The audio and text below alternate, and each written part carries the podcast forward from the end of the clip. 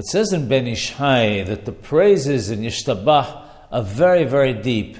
Some are of the opinion that its author was Abraham Abinu alav shalom, whereas others feel that the Shevachot, the, the praises, were written by Shlomo HaMelech alav shalom, King Solomon, but the blessing was by Abraham Abinu alav shalom.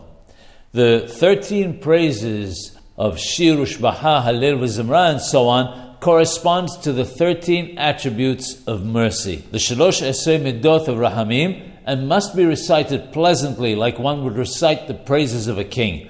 One must not recite them hurriedly in one breath, like some people have the custom of doing. It's also good to count the praises on one's fingers while enumerating them.